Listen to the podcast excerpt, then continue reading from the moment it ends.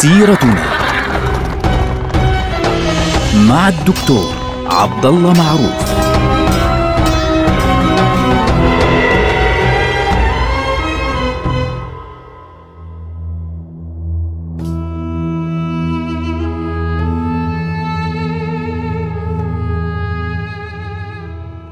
السلام عليكم ورحمة الله وبركاته. سيرتنا سيرة هذه الأمة العظيمة ونحن الآن نتحدث عن بدايات أو مقدمات بداية الدولة العثمانية. وهنا لابد من أن نتكلم عن معركة مهمة جدا حدثت في الأناضول ليس لها علاقة مباشرة بالدولة العثمانية. هذه المعركة حدثت بين السلاجقة سلاجقة الروم وبين المغول. ولكن هذه المعركة بالرغم من أنه ما لها علاقة مباشرة بالدولة أو بالعثمانيين لأنه لسه في ذلك الوقت كان إرطغرل هو الموجود آه، يحكم آه، إمارة صغيرة آه، في ذلك الوقت اللي هي إمارة سوط لكن مع ذلك كان لها أهمية كبيرة جدا هذه المعركة فيما بعد ذلك لأنها أدت إلى تفكك الدولة السلجوقية وبالتالي يعني انتقال الدولة العثمانية إلى مرحلة القوة. هذه المعركة آه، معركة اسمها كوسا داغ. كوسا داغ. طبعا داغ معناها جبل. أين تقع كوسا داغ؟ تقع هذه المنطقة وهذا الجبل بين مدينتين آه، معروفتين في شرق تركيا اليوم اللي هي مدينة سيواس أو سيواس وإرزنجان إرزنجان. وسيواس اللي هم اليوم عبارة عن آه، مدينتين في ولايتين على فكرة. يعني كل مدينة منهم تقع يعني بعاد عن بعض حوالي تقريبا لنقل حوالي 3 يعني 250 إلى 300 كيلو. في هذه المنطقة بينهم هذول الاثنين وقعت هذه المعركة معركة كوزادار طبعا أين تقع سواس وإرزنجان؟ كما قلنا هما في شرق الأناضول. آه، إرزنجان بالضبط بتيجي محاذية شمالها بتيجي بالضبط مدينة طرابزون المشهورة وجنوبها أقصى الجنوب تيجي مدينة ديار بكر ومدينة شانلي أورفا اللي هي الرها فعليا. وأما مدينة سواس فجنوبها أقصى الجنوب منها بتقع مدينة غازي عنتاب. فبالتالي يعني بتعرف الآن أنت وين المنطقة بالكامل يعني في الثلث الشرقي من تركيا اليوم.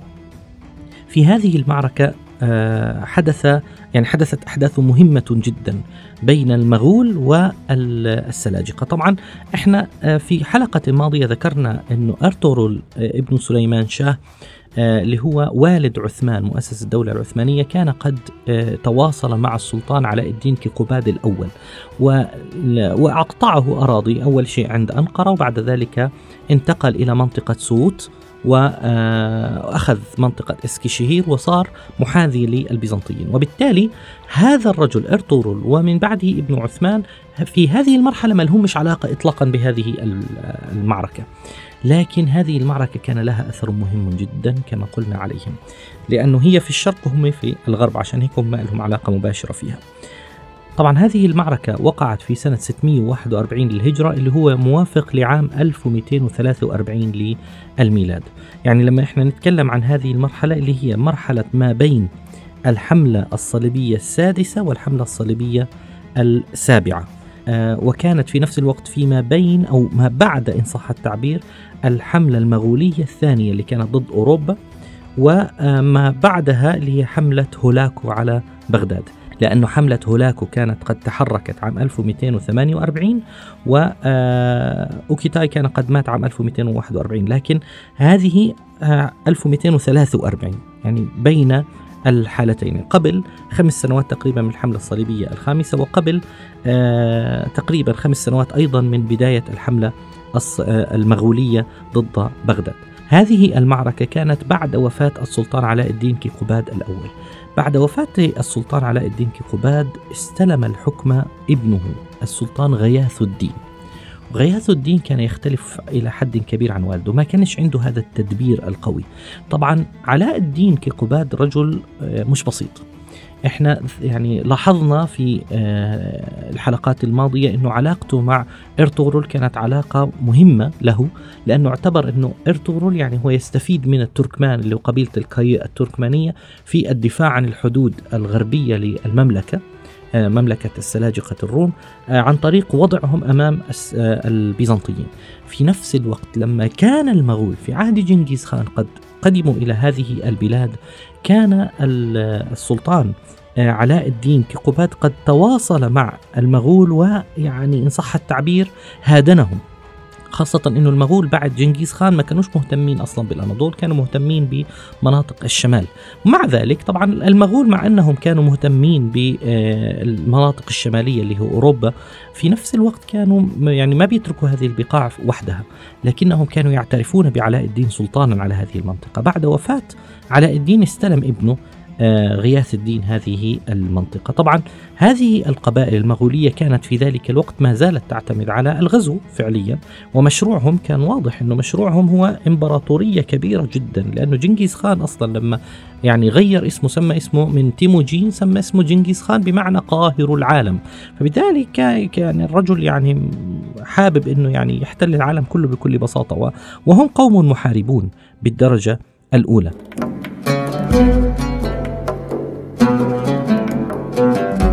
وفي نفس الوقت كانت دولة السلاجقة جزءا من من عدد كبير من الدول الموجودة المتناحرة فيما بينها. وفي الحلقات التي تحدثنا عنها عن الحروب الصليبية ذكرنا أنه الحروب الصليبية كانت تأتي من الغرب وفي نفس الوقت الأيوبيون يعني داخلين في بعض إن صح التعبير في حروب وفي معارك وفي صراعات شديدة بينهم. وبين بعضهم البعض للأسف الشديد. فبالتالي ملوك الإسلام كانوا مفرقين في ذلك الوقت. وهذا الكلام ذكره ابن الأثير يعني يقول يعني يقول إن الله تعالى ينصر الإسلام والمسلمين نصرا من عنده فما نرى في ملوك الإسلام من له رغبة في الجهاد ولا في نصرة الدين بل كل منهم مقبل على. على لهوه ولعبه وظلم رعيته وهذا أخوف عندي من العدو. هذا الكلام كان يذكره ابن الأثير صاحب كتاب الكامل في التاريخ وهذا الكلام قبل وفاته بفترة بسيطة. يعني هو توفي في الفترة التي كانت حوالين أو بعد الحملة الصليبية السادسة وأخذ مدينة القدس على يد الملك فريدريك. آه، سلاجقة الروم طبعا آه، استعدوا للمعركة. يعني غياث الدين اسمه على فكرة اسمه غياث الدين كخسرو آه، الثاني. هذا يعني اسمه المباشر لكن لقبه غياث الدين. فغياث الدين أرسل يعني إلى عدد كبير من السلاطين حوله يستغيث وأرسل رسالة يهدد آه، قائد المغول الموجودين في منطقة الأناضول. في ذلك الوقت هذا القائد اسمه بايغونوين فأرسل إليه يهدده. ويقول له يعني أنا الذي سآتيك وأنا سأقاتلك وأنا يعني سيكون السيف بيدي وأنا بنفسي سآتيك. وأرسل رسائل إلى عدد كبير من الملوك الموجودين حوله أنه يعني يستغيث يعني يستغيث بهم. يعني أرسل إلى أهل حلب أرسل إلى آه، بلاد الشام يعني يطلب منهم مساعدتهم. أرسل إلى آه، مياه فرقين يعني اللي هو الملك المظفر غازي. قال له تعال أنا أعطيك أراضي وأعطيك ما تشاء ما تشاء ولكن يعني أرجوك أن تساعدنا هنا. أرسل إلى ملك الأرمن حتى حتى إنه أرسل إلى عموريا وأرسل إلى ملكة الكرج حتى غير يعني غير مسلمة والأرمن أيضا غير مسلمين. فمع ذلك أرسل إليهم يقول لهم يعني أنجدونا وساعدونا. لكن الكل تخاذل عنه تماما. وانعقد مجلس الشورى وبدأ يرتب للمعركة. كيف سارت هذه المعركة؟ دخل السلاجقة بخلافات شديدة جدا حتى داخل مجلس الشورى الحرب. في إلى هذه المعركة. بينما المغول في ذلك الوقت كانوا قد عزموا على دخول بلاد الروم كاملة اللي هي منطقة الأناضول وإلحاقها بالإمبراطورية المغولية في ذلك الوقت. بايغونوين كان هو القائد العام لهذه المنطقة. وقيل هنا هنا نقطة مهمة. قيل إن بايغونوين لم يكن عنده أكثر من أربعين ألف مقاتل مقارنة بحوالي سبعين ألف مقاتل مع السلطان غياث الدين. يعني آه، غياث الدين معه جيش تقريبا بيجي ضعف عدد المغول. لكنه في نفس الوقت كانوا يخشون من المغول. كانوا يظنون أن المغول هذول لا يقهرون خاصة بعد أن فعلوا ما فعلوه في الدولة الخوارزمية في يد على يد آه، جنكيز خان. فوصل آه هذا الرجل هو غياث الدين إلى طريق كوسدا كان ذلك في يوم الجمعة 6 محرم بداية عام 641 للهجرة اللي هو 1243 للميلاد. في ذلك المكان كان هناك ممرات يعني صعبة وأنهار وصعب جدا إلا ممر صغير جدا يعني يستطيع الجيش أن يمر. فحاول بعض القادة إقناع السلطان غياث الدين على أن لا يدخل من هذه الممرات لأنه بيحشر جيشه في داخل ممر صغير جدا ويمكن أن يعني يضرب هذا الجيش. لكن أحد قادته اللي هو نظام الدين سهراب أقنعه بأن يسير في هذا الطريق. وفعلا دخل الجيش هناك إلى هذه المنطقة. ممر كبير يعني صغير جدا سدت المداخل والمخارج بسبب ازدحام العسكر. فمباشرة بايغونوين كان ينتظر قريبا. يرى أنه هذا الجيش إيش مالهم هذول يعني؟ ما الذي يفعلون؟ يعني يدخلون هنا إلى هذه المنطقة ويحشرون أنفسهم فيها. حتى إن تذكر بعض الروايات التي وردت عند المغول أن بايغونوين لما رآهم يدخلون في هذا الجيش التفت إلى أمراء جيشه وقال هؤلاء لا يتأتى منهم إلا الفرار. إني أرى رأسا تحت السيف. وينبغي أن نصبر حتى يدخلوا في ممر صعب. فلما دخلوا مباشرة هاجمهم المغول. هاجموهم الهجوم الأول فبدأ التكسر واضحا في جيش السلاجقة.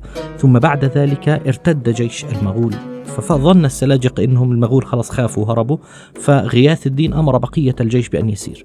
فسارت بقية الجيش فعاد عليهم المغول وأمطروهم بالسهام فأبيدت مقدمة الجيش السلجوقي عن آخرها. لم يبق منهم أحد. وفعلا بدأ الناس يعني يفرون يمينا ويسارا حتى إن السلطان نفسه يعني اضطر إلى الانسحاب من ميدان المعركة وغير ملابسه خوفا من أن آه، يؤخذ. فلما رأى الهزيمة غطى وجهه وبدأ يبكي حتى صلاة العشاء ثم أمر بصرف النساء الذين معه إلى منطقة توكات ثم غادر إلى يعني إلى منطقة توكات وفر من أمام هذا الجيش. طبعا المغول في البداية لما رأوا الجيش السلجوقي يتكسر في يوم واحد ويفر خافوا أنه يكون هناك مكيدة فبالتالي تركوهم يفرون. فلما عرفوا أنه ما فيش خدعة بدأوا يتحركون ويتوغلون داخل الأراضي السلجوقية. الذي يهمنا هنا أهم النتائج التي ترتبت على هذه الأحداث أن المغول توغلوا داخل أراضي الدولة السلجوقية وأن السلاجقة أنفسهم ضعفت جبهتهم وضاعت هيبة دولتهم وبالتالي بعد القوى الداخلية يعني بدأت تتمرد على السلطان غياث الدين وبدأ آه، بعضهم يعني ينسحب إن صح التعبير ويستقل فبدأت الدولة لاحقا تتفكك بدأت الدولة لاحقا تتفكك و بدأت الدولة السلجوقية تتبع مباشرة إدارة المغول وهذه المشكلة الكبيرة لأنه يعني العملية هذه أو المعركة هذه كانت بداية لعملية حربية طويلة. يعني أسس فيها المغول لأنفسهم حكما تقريبا في آسيا الصغرى في منطقة الأناضول ولكن يعني حتى السلطان غياث الدين لم يعد له إلا يعني سلطة اسمية فقط ليست سلطة مباشرة و سقطت آه، قيصرية يعني اللي هي قيصرية طبعا قريبة من منطقة يعني كوسدار. فلما سقطت بدأ السلطان غياث الدين يرسل إلى المغول يقول لهم أنا أكون نائبكم على هذه المنطقة. وللأسف هذا الأمر أدى إلى ضعف الدولة وبدأت تتفكك لكي تصبح بعد ذلك عدة إمارات سيسيطر عليها لاحقا العثمانيون. فهذا الكلام كله كان مع نهاية حكم غياث الدين ومع نهاية حكمه تفككت الدولة السلجوقية أكثر وبدأت تنتهي حتى زالت تماما مع بداية القرن الثامن للهجرة. نلقاكم على خير والسلام عليكم.